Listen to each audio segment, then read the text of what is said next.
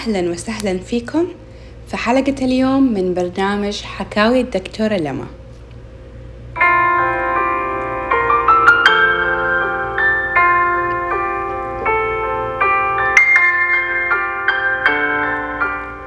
موضوع اليوم موضوع جدا جدا جدا مهم. وكل أحد جالس يتكلم عن هذا الموضوع هذه الأيام. مع أني أنا كنت بتكلم عن الموضوع وما زلت بتكلم عن الموضوع يوميا. موضوع اليوم هو عن مسحة عنق الرحم. وزي اسم الحلقة مسحة عنق الرحم ممكن تنقذ حياتك.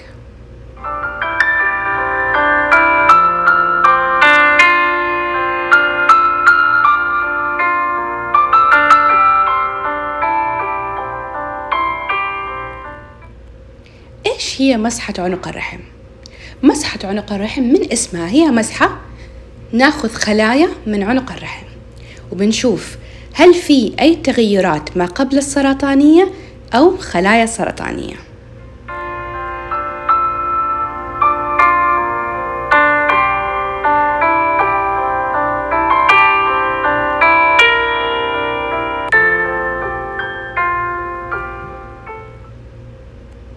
طب إيش المسبب لسرطان عنق الرحم؟ هو فيروس الورم الحليم البشري أو ال HPV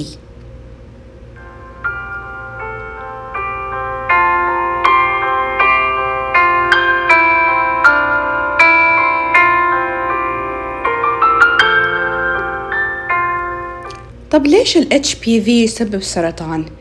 أنا أول مرة أسمع إنه في فيروس يسبب سرطان يا دكتورة طيب دحين أقول لكم ليش. مو كل أنواع الفيروس يسبب سرطان.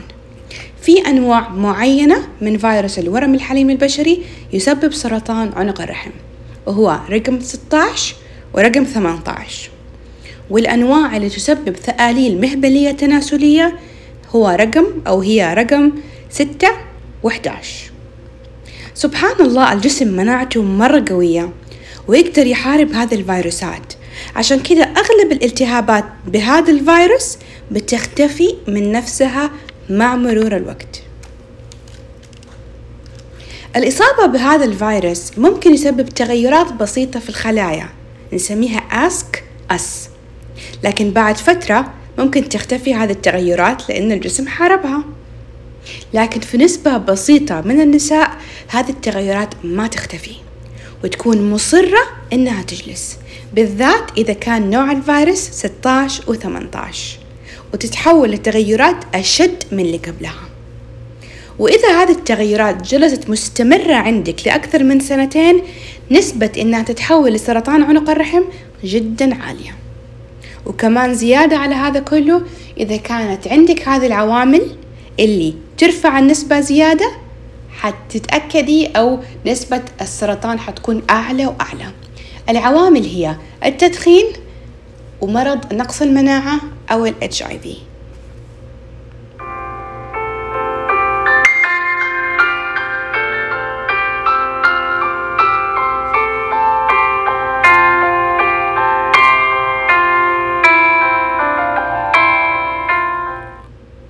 ليش المسحة جدا مهمة؟ هقول لكم ليش. عشان هذه التغيرات اللي بتحصل في الخلايا عشان تتحول لسرطان عنق الرحم تاخذ لها من ثلاثة لسبع سنوات. تخيلوا. يعني تقعدي ثلاثة لسبع سنوات بهذه التغيرات إلين ما تتحول لسرطان عنق الرحم. فالفكرة من المسحة إنها تكتشف هذه التغيرات من قبل ما تتحول لسرطان ونقدر نعالجها بدري.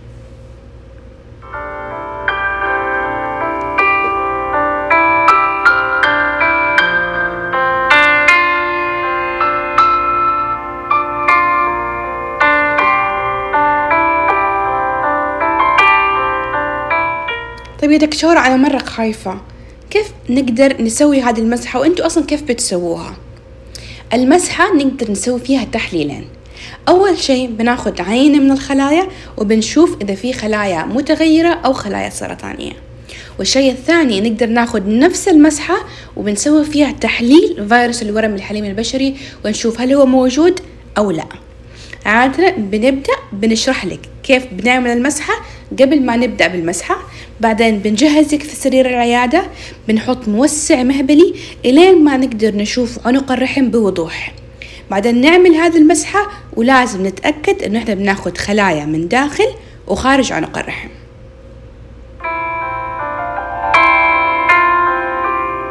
دقيقة دقيقة. لا تخافي. المسحة غير مؤلمة. بالذات إذا يد الدكتورة خفيفة.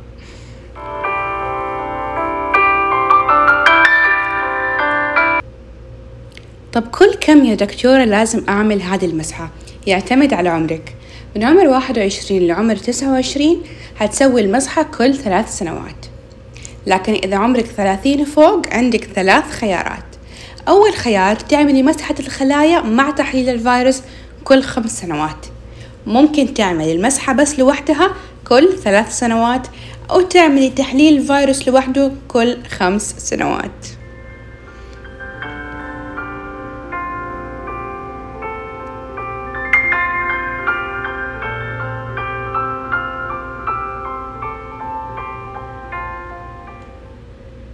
طب دكتورة متى أوقف عمل المسحة؟ إذا وصلتي عمر الخمسة والستين لكن لازم يكون ما عندك تاريخ تغيرات خلايا شديدة من قبل وتكوني عاملة ثلاثة مسحات سليمة وسلبية في آخر عشر سنوات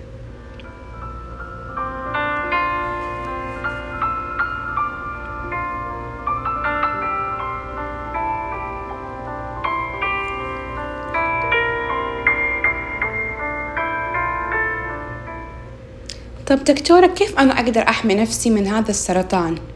تقدري تاخدي لقاح الفيروس الورمي الحليمي البشري تاخدي ثلاث جرعات والحمد لله اللقاح متوفر حاليا في كل مكان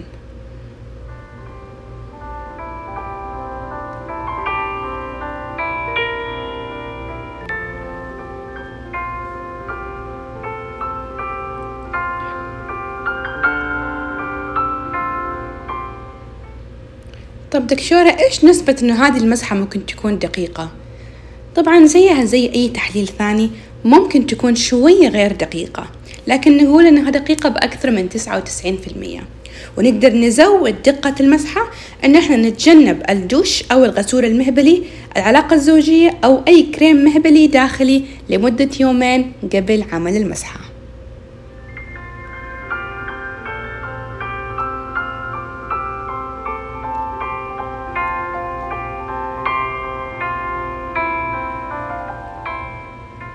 وبكذا انتهت حلقتنا لليوم.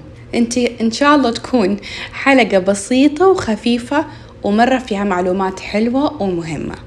لا تنسوا تتابعوني في الإنستغرام وفي تيك توك. وأشوفكم الحلقة الجاية.